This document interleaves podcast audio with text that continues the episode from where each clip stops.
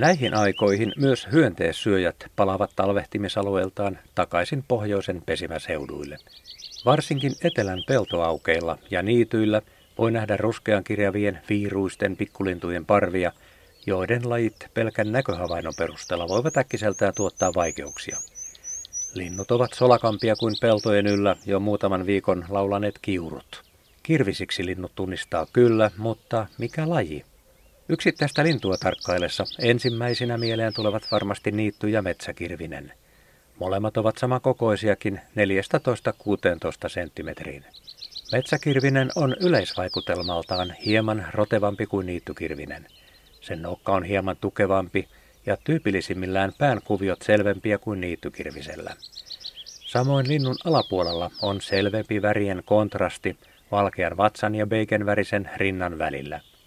Niittykirvisen rinnan juovaisuus jatkuu alas kupeille selvempänä ja vatsan väritys on tasaisempi, likaisemman valkoinen. Jos oikein tarkkaan pääsee lintua tutkimaan, hyvä tuntomerkki on metsäkirvisen takavarpaan lyhyt ja käyrä kynsi. Niittykirvisellä se on pitkä ja suorempi. Juuri muuttoaikoina tunnistaminen vaatii tarkkuutta. Pesimäaikana lajitelevat varsin erilaisilla biotoopeilla, eikä tunnistamisvaikeuksia ole. Metsäkirvinen on yksi Suomen runsaslukuisimmista linnuista peipon, pajulinnun ja punarinnan ohessa. Silti harva tuntee lajin, sillä se ei ole varsin asutuksen seuralainen, vaan suosii metsäisiä seutuja, etenkin aukkoisia mäntyvaltaisia metsiä. Myös avoimet hakkualueet ja rämeiden reunat kelpaavat.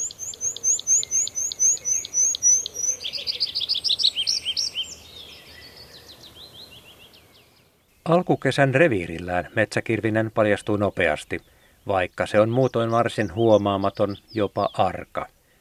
Metsäkirvisillä on kirvisille luonteenomainen laululento, joka alkaa kun lintu nousee suoraan ylös puusta, usein juuri latvasta, ja liitää sitten jäykin siivin jalkoja roikottaen uudelle oksalle. Sama toistuu taas hetken kuluttua. Kun monet muut linnut lopettavat laulunsa keskipäivän tunneiksi, Metsäkirvinen jatkaa laululentojaan. Hakkualueen yksinäisestä kelostakin vähän väliä lentoon pyrähtävän linnun ponteva ja kuuluva laulu nopeine trilleinen ja toistettuine sarjoineen kiinnittää varmasti huomion. Metsäkirvinen lepää ja ruokailee maassa. Myös sen pesä on vaikeasti havaittavissa maassa kasvillisuuden suojassa. Muninta alkaa etelässä toukokuun lopussa ja munaloku vaihtelee kolmesta kuuteen. Reilun kuukauden kuluttua pesinnän aloittamisesta poikaset ovat jo itsenäistyneet ja levittäytyneet maastoon. Metsäkirvisen elinalue ulottuu Euroopasta aina Siperiaan ja Keski-Aasiaan. Meillä levinneisyysalue kattaa koko maan tunturilappia lukuun ottamatta.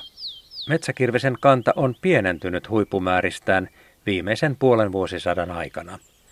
Varsinkin parin viimeisen vuosikymmenen aikana tehdyissä linjalaskennoissa muutos havaittiin selvästi.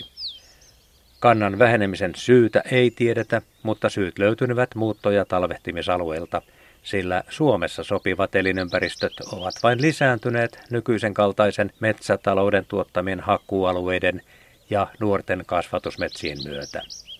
Metsäkirvisen syysmuutto alkaa elokuussa kohti talvehtimisalueita trooppisessa Afrikassa.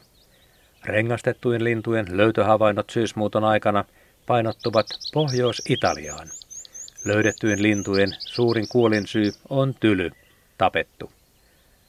Afrikan talvehtimisalueelta löytöjä ei ole.